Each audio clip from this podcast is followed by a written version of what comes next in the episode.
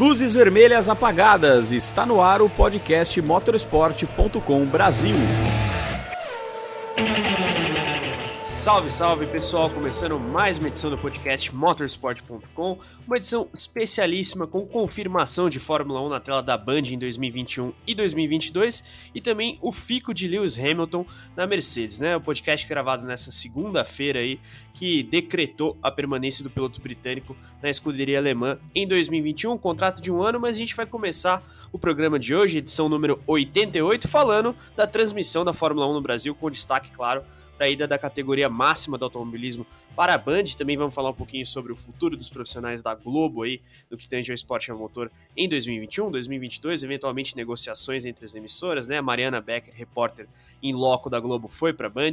Vamos ver como é que se configura toda essa equipe para falar de todas essas questões. Tenho um convidado especialíssimo aqui no programa de hoje. Felipe Mota, apresentador dos canais ESPN Fox Sports, e também Guilherme Longo, repórter do motorsport.com. Eu vou começar com o Guilherme para a gente abordar um pouquinho como que deve ser a estrutura dessa cobertura de Fórmula 1 na Band. Gui, é, a gente sabe que a Band está voltando ao seu DNA esportivo, de certa forma, né? Com o show do esporte, com um monte de atração esportiva, não só no que tange automobilismo, mas também futebol e outros esportes. Como é que você espera que seja essa estrutura de cobertura? Maior do que a, a da Globo em termos de TV aberta? Menor? Qual que é a sua expectativa?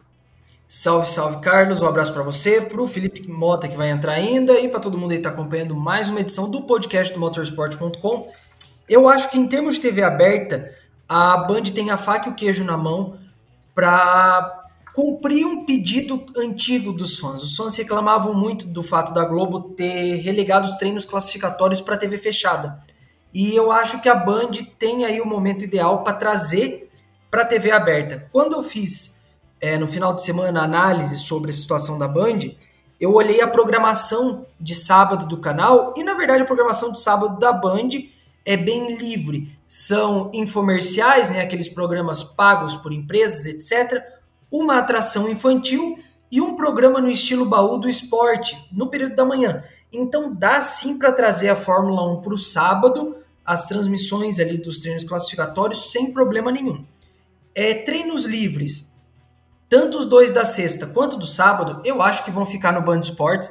Não faria sentido trazer para a TV aberta, até porque se a gente está falando de um esporte nichado, o treino livre é ainda mais nichado, não é todo mundo que acompanha. E para a Band, que está aí retomando esse DNA esportivo, o horário do treino livre de sexta é perigoso, porque acaba criando um choque com o carro-chefe da programação esportiva do canal, que é o Jogo Aberto, programa apresentado pela Renata Fã. Então, nesse sentido, faz mais sentido, é, tem mais lógica, né? Os treinos, os treinos livres ficarem no Band Esportes.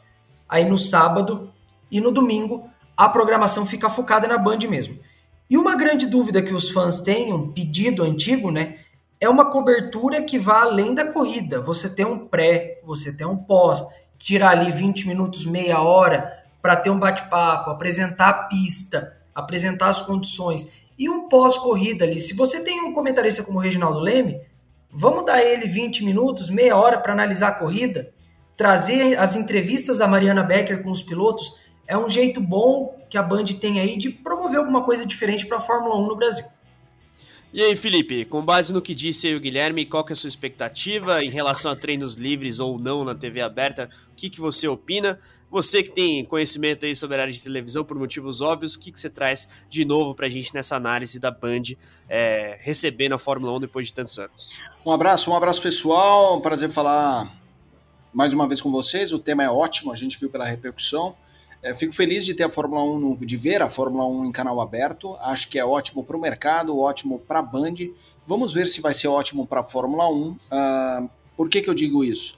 Porque é inegável uh, o que a Globo agrega de, de público da inércia pelo hábito. Por mais que o mundo tenha mudado, hoje em dia, canais fechados, streamings uh, e tantas outras plataformas, celular na mão e tudo mais que as pessoas, essa força da Globo caiu, mas é aquela velha história. O horário político passa em tudo que é canal ao mesmo tempo, e a audiência, que não é alta, óbvio, do horário político, é maior na Globo, porque alguém deixou a TV lá ligada. É quase. Uh, por muitos anos era o som ambiente de uma sala de estar, né, de uma sala de família. Então, vamos ver como vai ser na Bandeirantes, porque haverá uma queda inegável, basta ver é, números de futebol quando não acontecem na Globo. Mas, isso posto, o que importa é ter um número bom, inclusive em comparação ao que a Band teria sem a Fórmula 1. Então, respondendo às suas perguntas. Um, treino livre. Não há o menor sentido treino livre de Fórmula 1 estar em TV aberta. Treino livre é chato, até para quem está na pista. Então, assim, treino livre, hum, põe no Band Esporte, se for o caso. Ou eu imagino que tenha que pôr em algum lugar.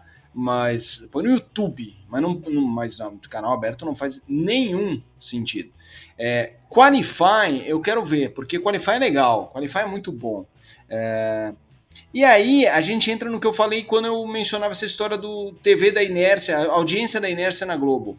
É, a Band, para melhorar o, a qualidade de conteúdo da sua transmissão em relação ao que a Globo faria, depende do que ela tinha antes. Então, por exemplo, se a Fórmula 1 dava. Eu estou dando números gerais que eu não sei os números de audiência, mas suponhamos que ela, a audiência na Globo fosse de 10 pontos em média. Se ela der 6, 5 na Band, 5 vai, deu 5 na Band. Ao invés de pensar assim, nossa, é metade, precisa ver o que a Band daria sem a Fórmula 1. Ah, não, no ano passado, nesse mesmo horário, ela dava 3. Significa que a Fórmula 1 agregou a Bandeirantes e a, a Band era quarto na audiência, quinto, e agora é terceiro. Melhorou também. Porque o Qualify, qual que era o problema na Globo? É que a Globo ficava em segundo pro pica-pau, sei lá, pro Chaves. E daí você falava, caramba, a Globo tá perdendo pro pica-pau, tá perdendo pro Chaves. Então isso é, isso é complicado. Então, eu, eu acho que é isso. Eu poderia falar mais, e como esse podcast é longo, eu, eu vou devolver para você, Carlão, e a gente, daqui a pouco eu, eu volto a falar como eu imagino essa cobertura da Bandeirantes em função do que dá para fazer, o que me parece viagem nesse momento. Boa, boa. O Felipe chamando o Guilherme Longo aqui para dar sequência ao nosso podcast, enquanto ele matuta aí como que deve ficar essa estrutura de transmissão da Fórmula 1 na Band. Eu chamo o Gui justamente para falar dos nomes, né? Porque a gente tem o Reginaldo Leme, sobre o qual a gente vai é, abordar um pouco mais detalhadamente adiante. A Mariana Becker, como citado, é, saindo da Globo para cobrir a Fórmula 1 na Band. Mas e a narração, Gui? A gente tem aí alguns nomes já no radar da, da própria Bandeirantes e que, que temos de novidade em relação a isso que a gente conseguiu apurar ao longo do fim de semana, Guilherme? Então, eu acho que esse é o grande X da questão do, da Fórmula 1 na Band, porque, querendo ou não, o narrador é a cara da transmissão é, esportiva. Galvão Bueno é um nome extremamente associado à Fórmula 1 por causa de todo o trabalho que ele fez aí ao longo de 40 anos com a categoria. E isso aí se repete em outras modalidades e com outros narradores também. Então a Band precisa pensar muito bem em quem vai ser esse nome. Porque você trazer um, um narrador que talvez seja desconhecido do público, você pode acabar perdendo a oportunidade de trazer novos fãs. E um narrador que já tem um certo reconhecimento, né, tem um certo peso dentro do mercado, pode ajudar também a trazer mais patrocínio. Então, é uma decisão fundamental que a Band precisa pensar muito bem. A gente tem que lembrar que a Band tem alguns nomes já no seu, no seu quadro e que estão associados ao automobilismo. Pegar os dois maiores, que é o Luke Monteiro. O Luke Monteiro já narrou ano passado a grande final da Stock na TV aberta com o Reginaldo Leme, foi muito elogiado pelo didatismo da narração, explicando bem a categoria para os fãs. E tem o Celso Miranda também. Só que tem que ponderar um outro lado a Band está voltando para esse DNA esportivo e de 2020 para 2021 ela está aumentando muito a sua oferta no esporte a motor. Ela foi de ter só Indy para agora esse ano ter Indy, Stock Car, Copa Truck e, principalmente, a Fórmula 1. Então talvez só o que já tenha dentro de casa não seja suficiente porque os calendários batem. É normal você ter duas provas de categorias diferentes no mesmo final de semana. A estoque mesmo, né, Gui? A estoque bate direto. Da Fórmula 1 tem uma corrida às 9 h 10 a estoque é meio-dia. Sim, então não tem como. Gui, você até fez esse levantamento de datas que eventualmente batem, né? Sim, é, no caso das categorias da Band, o choque é um pouco menos pior. A gente está falando de 7, 8 datas no calendário atual. Lembrando que pode sofrer modificações ainda por conta da pandemia. É, se a gente for pegar outras categorias, o choque é ainda maior. Fórmula 1 e MotoGP esse ano, por exemplo, são 11 choques. É, então fica muito complicado. E aí começa a entrar a possibilidade de trazer alguém de fora. E nisso vem o nome do Sérgio Maurício, já tem aí informações de bastidores que colocam a Band tendo interesse pelo narrador do Sport TV, que por muitos anos narrou os treinos livres e treinos classificatórios da Fórmula 1 no Grupo Globo. Então é uma pessoa muito associada já com a Fórmula 1 e, bom e demais. é adorado pelos fãs. É, não, gente, Sérgio Maurício é muito bom. Sérgio Maurício é boa gente, boa pessoa e um ótimo narrador. E não é uma estrela no sentido dos outros que narram a Fórmula 1, né? Porque se você parar para pensar, uh, Luiz Roberto, o Luiz Roberto narra futebol, sendo um dos principais. Kleber Machado narra futebol, um dos principais. E o Everaldo Marques, que não narra ainda o futebol uh, na Globo, assim, os principais jogos, ele narra um monte de grande jogo no Sport TV, e ele acabou de ir para lá, né? Uma grande oportunidade de outros eventos, a versatilidade dele. Então me parece, o Sérgio Maurício me parece ser o cara, porque, porque é o cara que, imagino eu, seja mais é, acessível no sentido contratual e que vai ter uma posição de estrela numa outra emissora. É, realmente, eu acho que é um, um nome muito interessante para a Band, até pelo, pela associação dele com a categoria, né? E o fato que o próprio Guilherme mencionou e o Felipe ressaltou de que vai ter a ver, vai ter, perdão, um conflito de data. Então não tem como pensar numa só estrutura de cobertura. E aí eu jogo até para comentários sobre é, quem poderia ser, por exemplo, a dupla do Reginaldo Leme em termos de comentário esportivo durante a transmissão, é... porque só o Regi não vai dar, né, Felipe? Ah, não vai, mas aí é a questão, né? Porque o que eu li né, da apuração do, do, do Guilherme no motorsport.com é que ninguém da equipe, a, a, o Grupo Globo seguirá com produtos automobilísticos. Exemplo, Porsche Cup, é, de repente Endurance. E a aí própria a, Stock Car no Sport TV. E a própria Exato. Stock Car, e a própria Stock Car. E aí a pergunta é, tem produto de automobilismo, mas será que o Luciano Burti cabe nessa nova realidade? Por quê?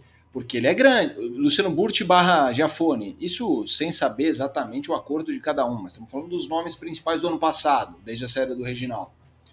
Outra coisa, o Giafone já fez Bandeirantes. É, será que tem ali um, um cross bom com a. Com bom filho a casa torna? Bom filho a casa torna? É, não sabemos. Então a gente não sabe se o Burti se cabe nesse novo pacote, porque ele não é pequeno, eu estou falando nesse sentido, né? Ele é um cara importante, 16 anos lá dentro. E de repente fica caro para a Globo manter o Burt para fazer Porsche e, e estoque. Mas também pode ser a oportunidade dele por. Aí é negociação, isso aqui não está na nossa mão. Mas é, essa é uma grande incógnita sobre quem seria o par do, uh, do, do Reginaldo. E tem um detalhe, hein? Repara, o Massa falou sobre isso, com a estoque estando lá dentro, penso eu, é, o que eles podiam fazer? É usar o quórum da estoque também, né? Tem alguns comentaristas convidados. Já pensou numa coisa faz o massa? Até para divulgar estoque, você tá falando lá e tal, massa. O piloto da Stock fez piloto de Fórmula 1, blá, blá. Então, o, o, leque é muito grande, me parece muito maior o leque para essa posição do que a de narrador. O, aproveitando essa deixa do Felipe, eu vou inclusive jogar um outro nome que já fez muitas transmissões, inclusive de Fórmula 1, e que também está disponível, que é o Max Wilson. Max tem uma experiência. Eu acho ótimo. Max Wilson é um monstro. Sim, ele é um grande comentarista e é uma pessoa que pode ajudar a agregar muito também nessas transmissões. O, a única particularidade é isso, né? A gente está falando de nomes que ainda estão correndo. É, Jafone, Max, o próprio Rubinho, que hoje está contratado do SBT, mas quem sabe já foi comentarista da Fórmula 1 na Globo. Por que não poderia ir para a Band? Nunca se sabe. Ainda mais sendo piloto da Stock, né? Sim, tá ali dentro basicamente já. É, é um pulo. E em relação ao Regi, gente, a gente estava discutindo na linha interna é engraçado, né? O cara saiu da, da Globo no fim de 2019, ficou um aninho ali meio que mais tranquilo, vamos colocar assim, tocando os projetos pessoais dele do canal, do anuário. No fim surge a oportunidade com a Band em relação a estoque e agora a Fórmula 1 cai de volta no colo de Reginaldo Leme, né, Felipe? Uma história interessante porque o cara é de fato muito associado à categoria e não tem como a gente deixar de mencionar todo esse essa esse reviravolta aí na carreira do Reginaldo, né, Felipe? Mas sem dúvida, é uma história bonita até, porque o Reginaldo, por, por que, que eu falo isso? Porque o Reginaldo é um grande especialista, embora com outras coberturas na carreira, né, não só de automobilismo, mas ele é para mim, o Reginaldo Leme é o maior jornalista não futebolístico do Brasil. Existem outros de boxe, existem outros de tênis, mas pelo alcance que a Fórmula 1 teve e tem, para mim, a Fórmula 1 é o segundo esporte de maior alcance no Brasil depois do futebol, embora outras, outras com sazonalidades, tipo Guga e tênis. É, mas a, a, Fórmula 1 é o maior, né? Então, o Reginaldo, por causa dessa equação, para mim é o maior jornalista não futebolístico da história do Brasil. Só que quando ele, com uma carreira já longa, com uma idade, embora um meninão, um grande amigo, é, saia da Globo, o que, que você imagina? Poxa, vai ser muito difícil, não tem tanto produto de automobilismo por aí no mercado para sustentar um cara como. Sustentar o tamanho, não tô falando de sustentar pagamento, tô falando do tamanho do cara. O Reginaldo é gigante.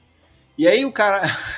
e aí vai estoque. Depois de. Gente, a gente tá falando de coisas de muitos anos. Não é que a Fórmula 1, a cada contrato de três anos com a Liberty ou com a FOM no passado, muda de casa. Não, a gente tá falando da Fórmula 1 historicamente na Globo e da Stock Car historicamente na Globo.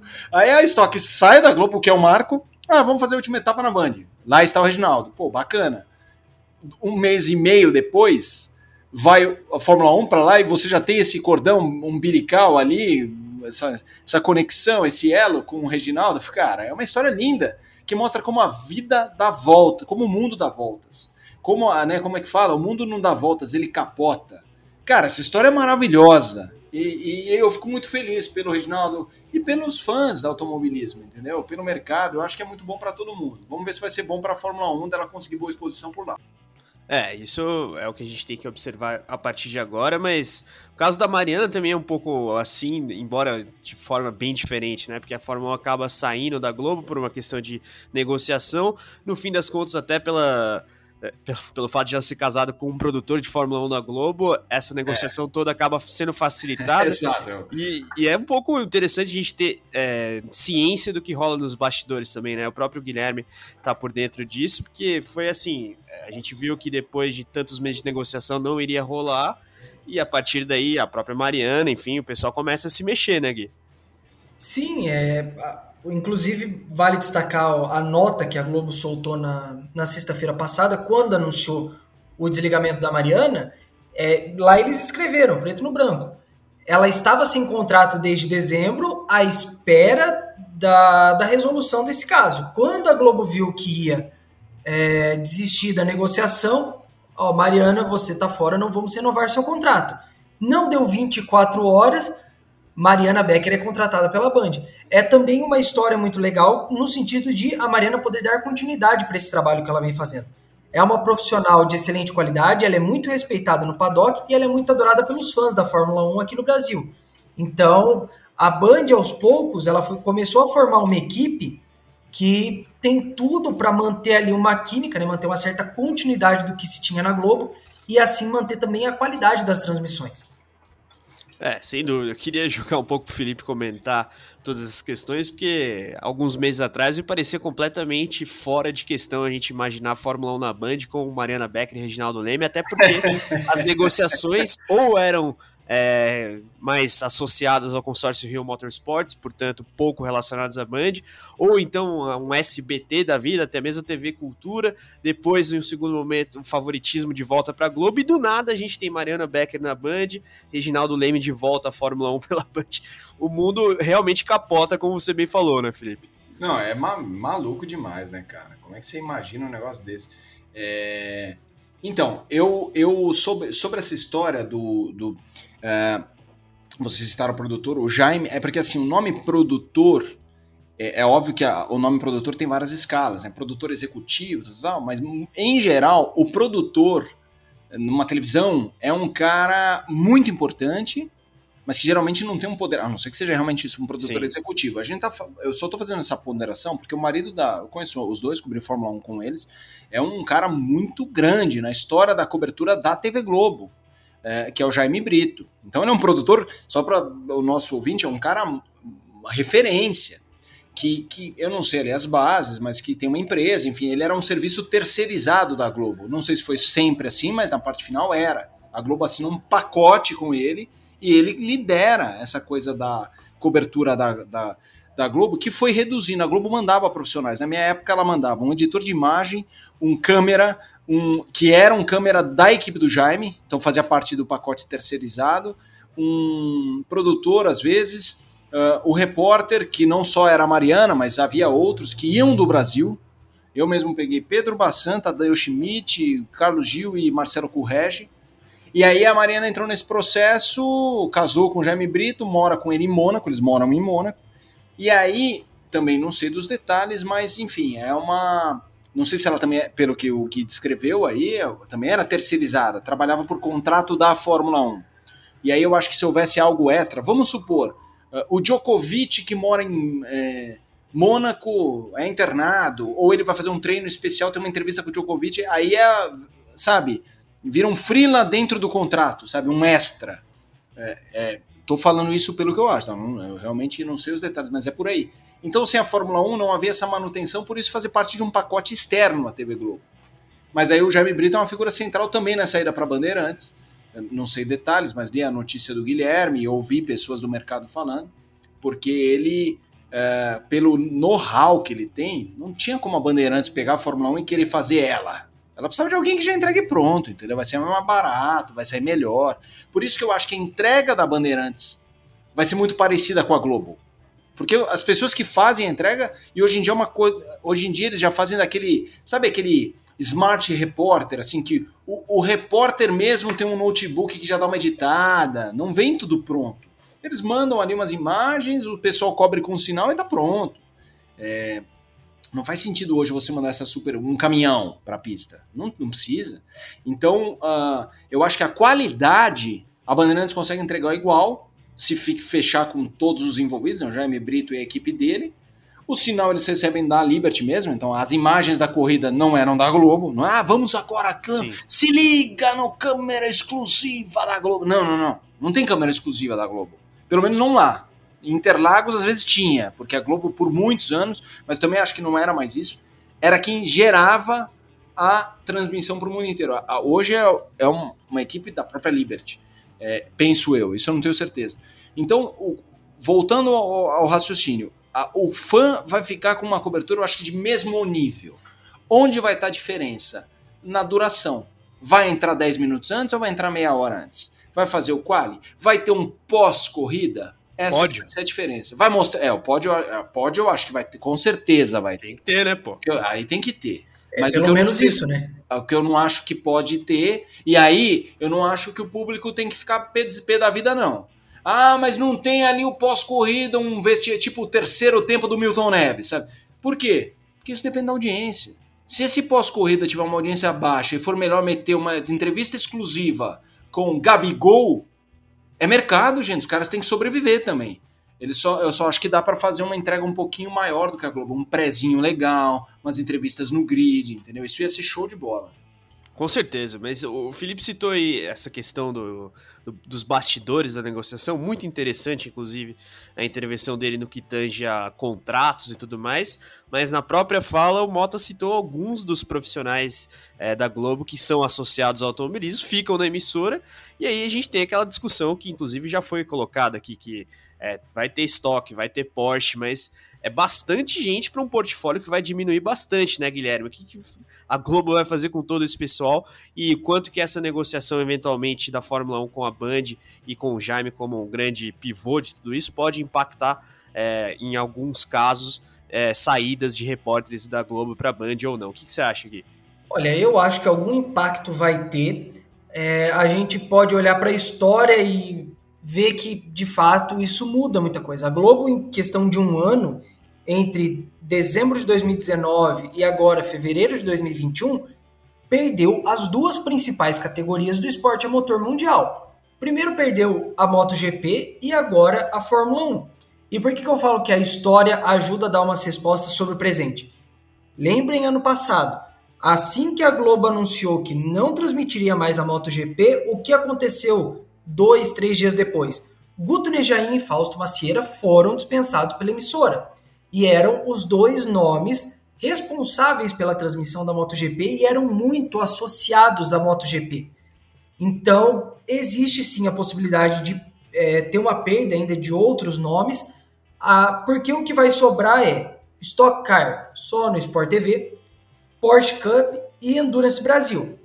Querendo ou não, é, não tem a mesma audiência de Fórmula 1, não tem a mesma audiência de MotoGP e não tem naturalmente o, o mesmo alcance. Então não tem necessidade também de você é, separar os profissionais que cobririam Fórmula 1 para essas categorias. É, eu acho que a Globo vai passar sim por uma mudança, porque o, a oferta dela do portfólio dentro do esporte a motor é, está mudando radicalmente. É, por outro lado também, embora a ponderação do Gui seja bem pertinente, queria jogar pro Mota comentar, é, esses profissionais que ficaram e estão envolvidos em coberturas automobilísticas, eles não estão tão associados a uma categoria como estavam o Guto Nejain e o Fausto Macieira, né? Por exemplo, a gente tem repórteres de paddock, de stock car que cobrem futebol, enfim, outros esportes, então isso pode facilitar um pouco esse rearranjo interno da emissora, do grupo como um todo, no que tange a cobertura de esporte a motor e de outros esportes também, né, Felipe? Mas é, uma coisa que, que eu queria ver com você é o quanto que a gente pode esperar da Band também, um, uma certa identidade dessa cobertura esportiva um pouco mais caricata. Não necessariamente com o craque neto da vida, mas quem sabe com o Milton Neves, que você conhece bem, Felipe. Cara, quando eu tava na Jovem Pan com o Milton Neves, tem uma coisa que ele narrou, cara. Eu não me lembro qual foi. Saiu nesse cara assim, Milton Neves narrando. A gente falou, cara, e eu lembro até hoje de uma, é, de uma curva. Eu não vou lembrar da frase, mas foi mais ou menos assim. E olha lá, olha o Frentzen perdendo o carro e batendo no guarda-rail. que narração. Foi mágica. Não, eu, eu, eu, sendo bem sincero, tudo que agrega exposição na categoria eu acho legal. Eu não tenho preconceito. Você falou do craque Neto, não na transmissão. Eu, não, eu acho que na, a transmissão da corrida tem que ser imaculada. A transmissão na corrida tem que ser por especialistas e tem que ser técnica, podendo ser um pouco mais popular ok. Mas assim, os, o nome do, do, programa do Neto é, é, como que é? Donos da Bola? Isso. Os donos, da, donos bola. da bola. Os donos da bola. Pô, a Massa gosta de corrida, sabe? Um dia vai o Massa lá. E gosta Eu, de futebol pra caramba também. Pra caramba, e vai entrar no jogo. Se o Neto der aqueles pitis maravilhosos dele lá do Corinthians, o Massa entra no jogo, cara. Eu acho que isso vai ser muito legal. Isso eu acho muito positivo. Eu não tenho. Eu, eu acho que a, a transmissão pode ter muita coisa mais popular para pegar um público novo, mas tem que respeitar o público cativo. É uma linha muito tênue em falar, nossa, meu, que horror. Mas assim, eu acho que na programação dá para dar essas investidas boas. O, é. Isso que o Felipe falou é muito importante. Ah, querendo ou não, os fãs do, de automobilismo no Brasil, eles são, é, por falta de uma palavra melhor, são rígidos demais. Toda vez que você vê um, um narrador soltar um jargão de Fórmula 1 no meio da transmissão, pô, mas aqui é Fórmula 1, não pode falar de futebol. Gente, a integração desses esportes é importante para ajudar a trazer novos fãs para o automobilismo. A gente não pode achar que a, o automobilismo, a Fórmula 1, é uma ilha própria e que tem que viver sozinho e ignora o que está acontecendo ao redor. Não. Então, por exemplo, essas integrações, trazer o Massa para o programa do Neto é divertido. Ano passado, na transmissão das 500 milhas de Indianápolis, que a Band passou na TV aberta, toda hora o Milton Neves entrava na transmissão e falava que o Takuma Sato ia ganhar. Takuma Sato acabou ganhando mesmo. Então, querendo não, agrega, você ajuda na popularidade do esporte. Eu, eu, concordo com a parte que ele falou assim, ah, é, tem que ser imaculado, etc., respeitar. Mas eu acho que dependendo do jeito que a gente trata, dá para fazer de um jeito legal e que todo mundo sai ganhando. Bom, pessoal, isso aí. A gente abordou bem a questão da Fórmula 1 na TV brasileira, né? De saída da Globo, indo para Band, uma nova era aí na transmissão da categoria máxima do automobilismo no Brasil. A gente tem que falar também do que acontece na pista, ou melhor, é, nos bastidores das pistas, vamos colocar assim, porque tivemos nessa segunda-feira, data de gravação desse podcast número 88, a renovação de contrato de Lewis Hamilton com a Mercedes. O piloto britânico fica no time alemão pelo menos até o fim de 2021. Uma renovação com itens, inclusive, que fazem menção a algumas coisas extra-pista. Para começar, perdão, essa discussão sobre o contrato do Hamilton com a Mercedes, eu chamo o Longo para falar um pouquinho sobre o que, que, tem de novo, vamos dizer assim, nesse contrato é, do Hamilton com a Mercedes. Gui, manda bala. Então, a novela finalmente chegou ao fim, a gente tem o grid de 2021 completo. O que chama atenção, na verdade não é surpresa para muitas pessoas, é o fato do contrato do Hamilton ser de apenas um ano, enquanto os anteriores dele com a Mercedes eram de três e dois anos. É, claro, isso levantou aí uma miríade de questões, de possibilidades que podem surgir para o futuro, é, se talvez Hamilton pode aposentar no final do ano, se Hamilton pode tentar buscar uma nova equipe na Fórmula 1 no próximo ano, talvez uma Ferrari da vida, é, e a Mercedes, se ela vai arriscar começar 2022, a nova era técnica da Fórmula 1, com talvez uma dupla nova, dispensando Bottas também no final do ano e apostando em George Russell e alguém, são perguntas que a gente vai ter que esperar aí o tempo para ver. Uma outra curiosidade desse contrato é que ele vai além do além das pistas, além do âmbito esportivo. É, esse contrato novo garantiu ao Hamilton um trabalho é, junto com a Mercedes de fomento à diversidade e à inclusão no esporte, incluindo o lançamento de uma fundação gerenciada tanto por Hamilton quanto pela Mercedes, é, que vai focar nos trabalhos nessa área de inclusão e diversidade dentro do esporte. Então, basicamente, são os dois pontos que mais chamam a atenção.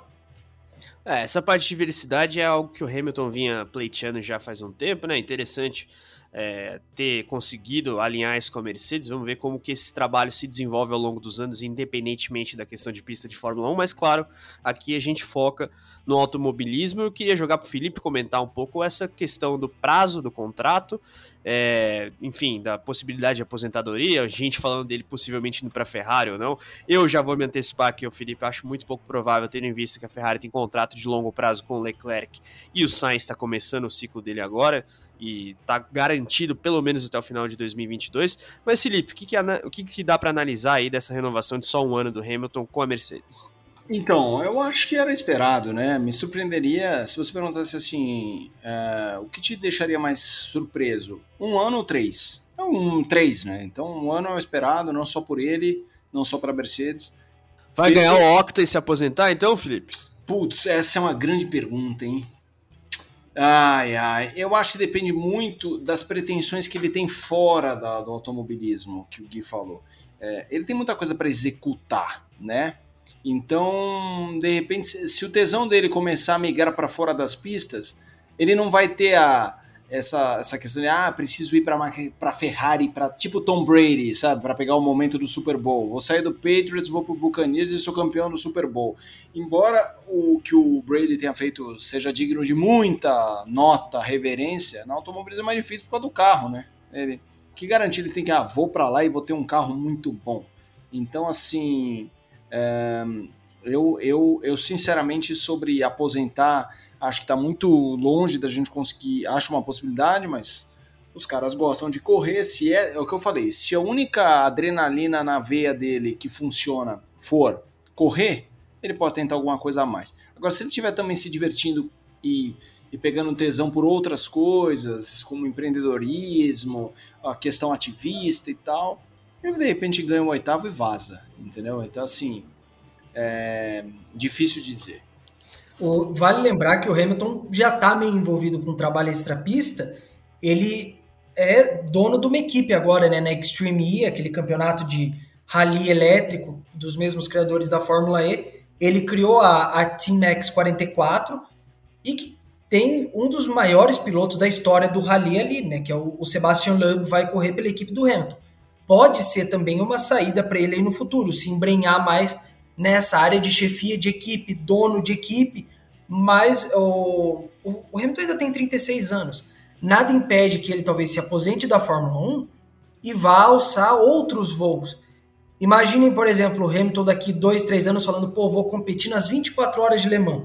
Seria uma puta de uma história e, querendo ou não, o passo que tá virando natural dentro dos pilotos que saem da Fórmula 1. Putz, mas eu não, não.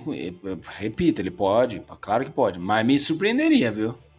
porque embora isso que você tenha dito é, seja verdade, é, a gente não viu é, um cara que ainda eventualmente tem o que provar fazendo isso, né? O Alonso era um outro contexto, o Huckenberg foi, o pessoal foi buscar ali uh, uma joia da coroa para também compensar algumas que, per... algumas que ficaram pelo caminho.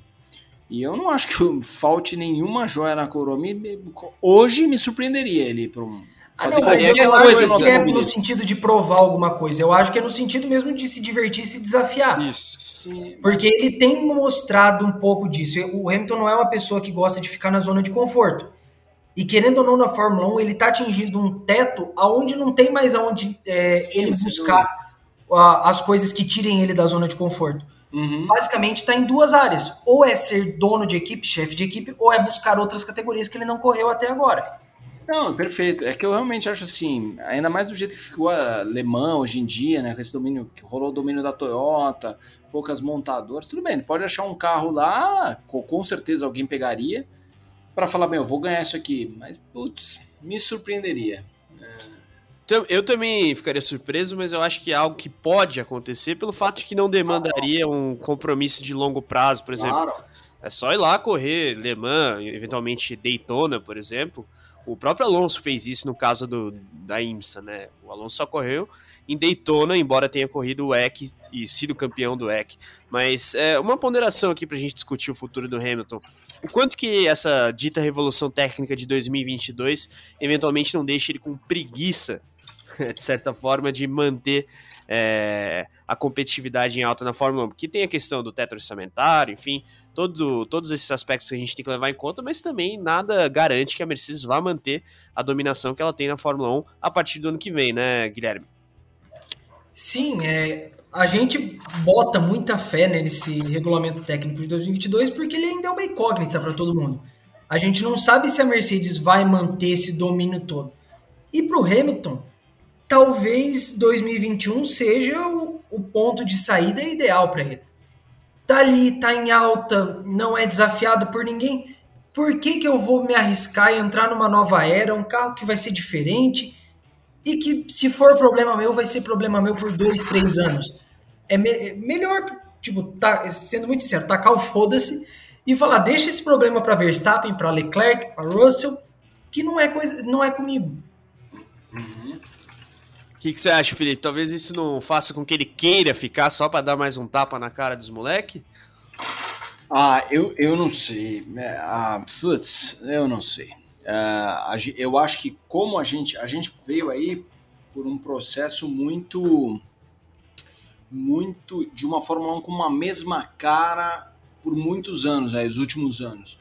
2022 não é assim. Então eu acho que opinar agora tá mais difícil do que opinar nos outros anos. Nos outros anos era previsível isso.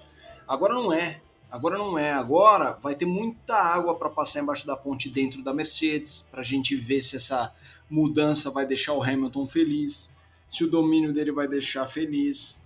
Eu, eu acho assim: uh, esses caras não temem uh, desafio. Mas se ele perceber que vai cair numa furada, vocês acham que se ele conquistar o oitavo título, não, vou cair numa furada, para andar em quinto, e o pessoal fala que eu só ganhava por causa do carro. Não vale a pena. É, só que esse é o tipo de coisa que a gente avalia mais do que eles, tá? Porque, óbvio que eles avaliam, mas o gosto do cara é guiar e é competir. Se ele perceber que esse é o tesão da vida dele, tipo o Schumacher, que aposentou, ficou de saco cheio de ver a sessão da tarde e falou: preciso voltar. É, o Hamilton pode ter essa reflexão do tipo, cara, eu não tenho mais o que fazer, eu não sei fazer outra coisa, embora ele seja um homem de negócios também. Mas eu acho que eles pensam nisso menos do que a gente. A gente faz roteirinhos mais do que eles, tá? Mas ainda assim, eu ponderaria se fosse ele. Se percebesse minimamente a chance de ter um, uma coisa que possa dar uma triscadinha que seja mínima, sabe? Assim, do tipo, nossa, ah, vou ficar mais um ano só. Aí vai o Russell pra lá e ganha dele, sabe? Ou, esse é o tipo de cara que não vai pensar nisso, né? Eu acho que ele jamais vai pensar nisso. Ah, vou ter medo do Russell. Mas assim, uh, nem deveria. Uh, mas assim, essa coisa do carro, ah, vou ter um carro ruim para de repente o Verstappen dominar o Leclerc e eu ficar ali em sexto. Olha lá, viu? Com carro bom não faz chover. Então, eu não sei, mas de repente é isso. Ah, eu vou fazer o quê? Vou jogar bola no play. No play. Vou jogar bola no play. Que saco, hein? Eu vou correr, vou ser quinto e dane-se. Vou ser feliz e ganhar mais umas milhas. É, eu acho que eles pensam menos que a gente nesses roteiros, mas a gente, quando conversa, põe na balança e fala, mas ficaria sem sentido, né? E eventualmente ir para alguma outra equipe? Tem alguma para qual ele poderia ir fora a Ferrari, que me parece um, algo bem distante? É, eu acho que o roteiro único que poderia seduzi-lo é esse: fazer a história na Ferrari. Só que, cara, tá meio longe, né? Ele precisa ver que. Porque, porque aí, gente, se ele vai pra Ferrari, a Ferrari tem. Se a Ferrari tiver um ano como o último e for uma tragédia, mas ele percebe que pode ter uma melhora e tal. Mesmo que ele ande em quinto e sexto, vai ter a referência anterior. Né? Vai ter a referência anterior do carro horroroso que era. Né?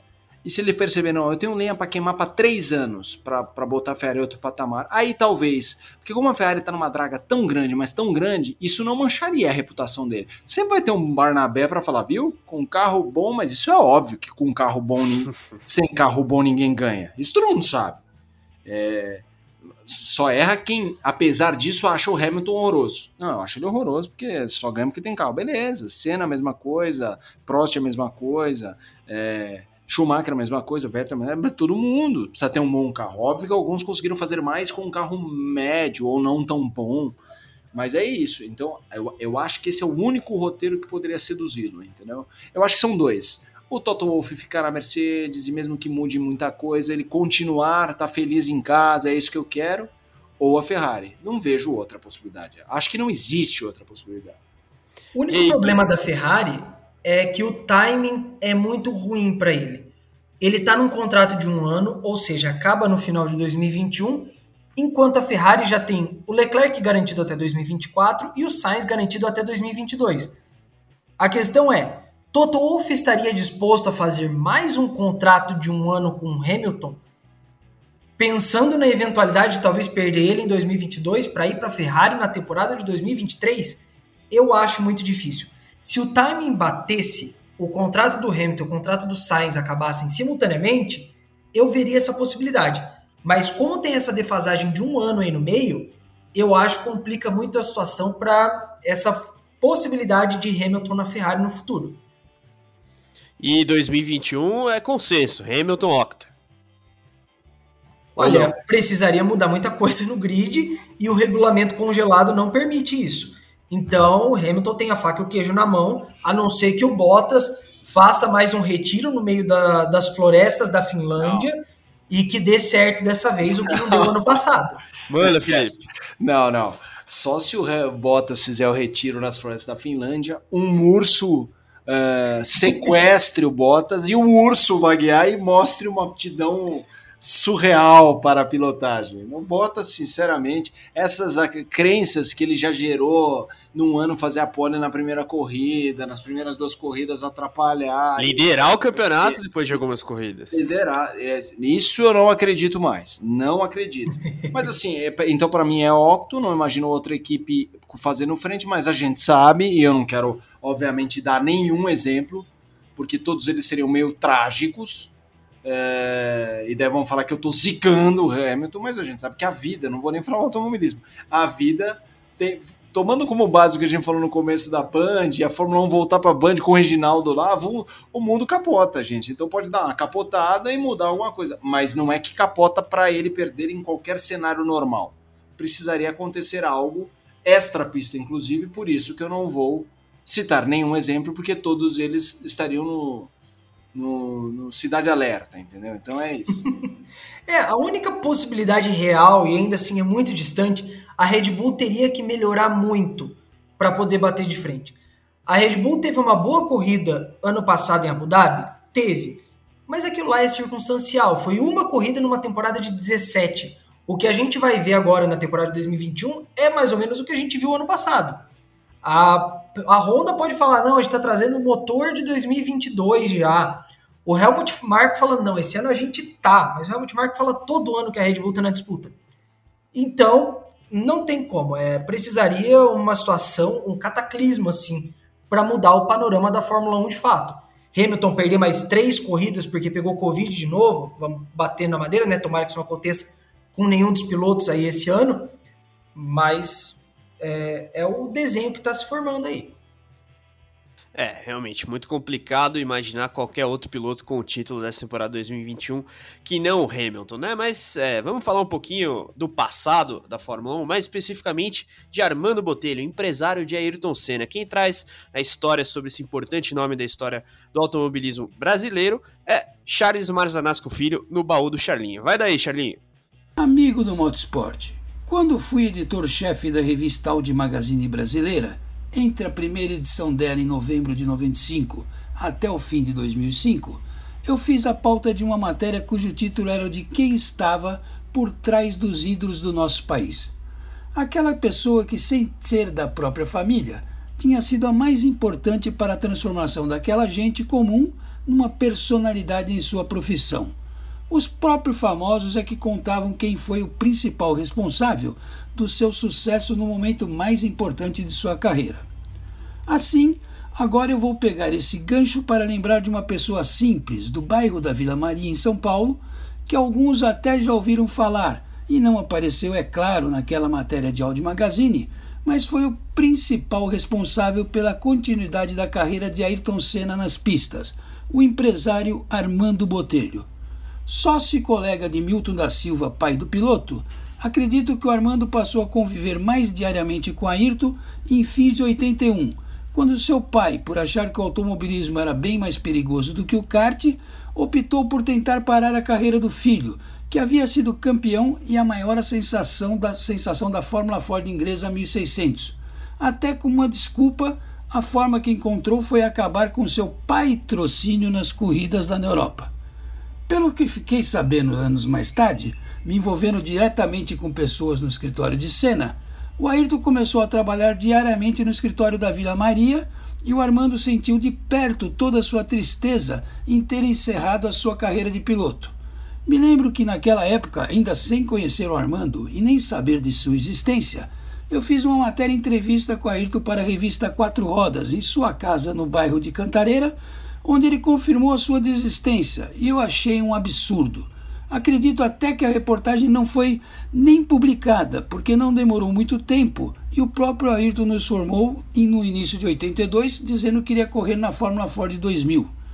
Naquele curto período de tempo no escritório, me disseram que o Armando combinou com o Ayrton, praticamente sem o pai dele ser envolvido, que tentaria conseguir o patrocínio para ele, pois tinha um excelente relacionamento com vários empresários. E deu tão certo que a partir de ali ele virou de vez o empresário de cena.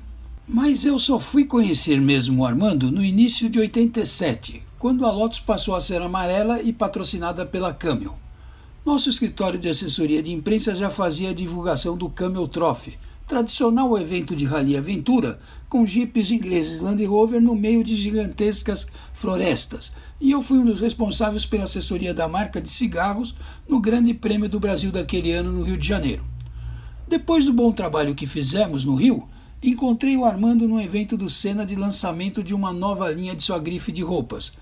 Ali falei com ele que a Camel tinha praticamente parado com o nosso serviço de divulgação da Lotus nas corridas depois do Rio e ele me disse também que estava muito chateado com o vice-presidente da RJ Reynolds, que ficava no Rio de Janeiro, que também não tinha acertado com eles o combinado verbalmente com seu escritório. Esse nosso encontro foi justamente na semana em que o Ayrton Senna iria disputar o GP de Detroit, nos Estados Unidos, onde teria um jantar com o presidente mundial da fabricante de cigarros Camel, e que o Senna comentaria com ele sobre o que estava acontecendo aqui.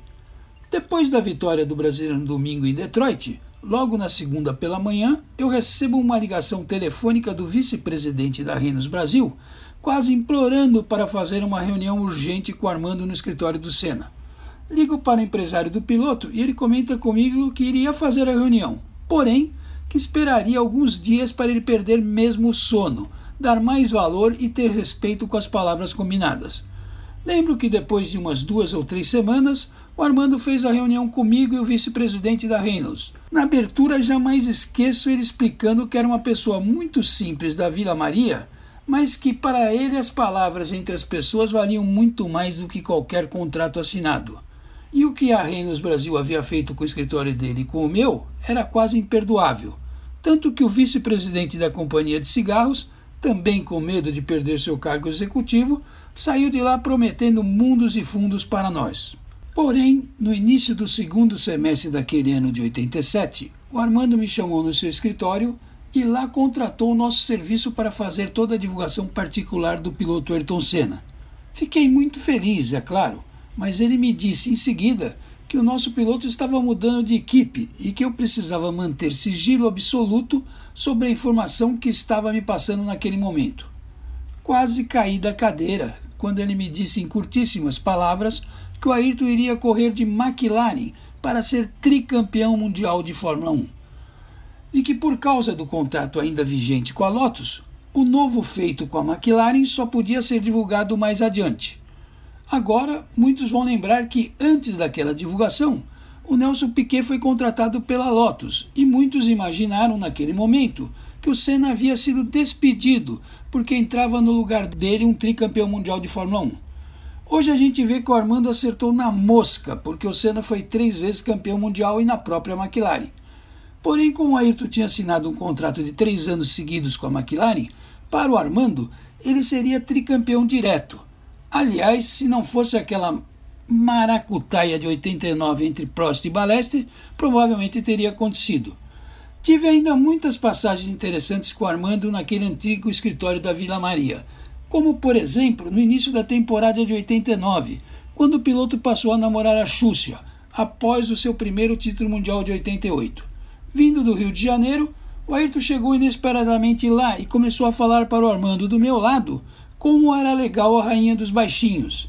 De dez assuntos que ele nos falava, nove eram sobre a Xuxa, o que me deixou a clara impressão de que estava totalmente apaixonado por ela. Nunca esqueço dele dizendo sobre um Passat dela com motor turbo e que ela mandava muito bem no volante. Até ele disse que estava com medo. Outro papo que não esqueço do Armando foi o encontro dele com o Galvão Bueno. Lá pelas tantas, o Galvão brincou para parar de economizar e que ele deveria deixar de viajar na classe econômica para acompanhar alguns GPs do Senna, ao contrário do que ocorria com o narrador da Globo, que ia de classe executiva e algumas vezes até de primeira classe.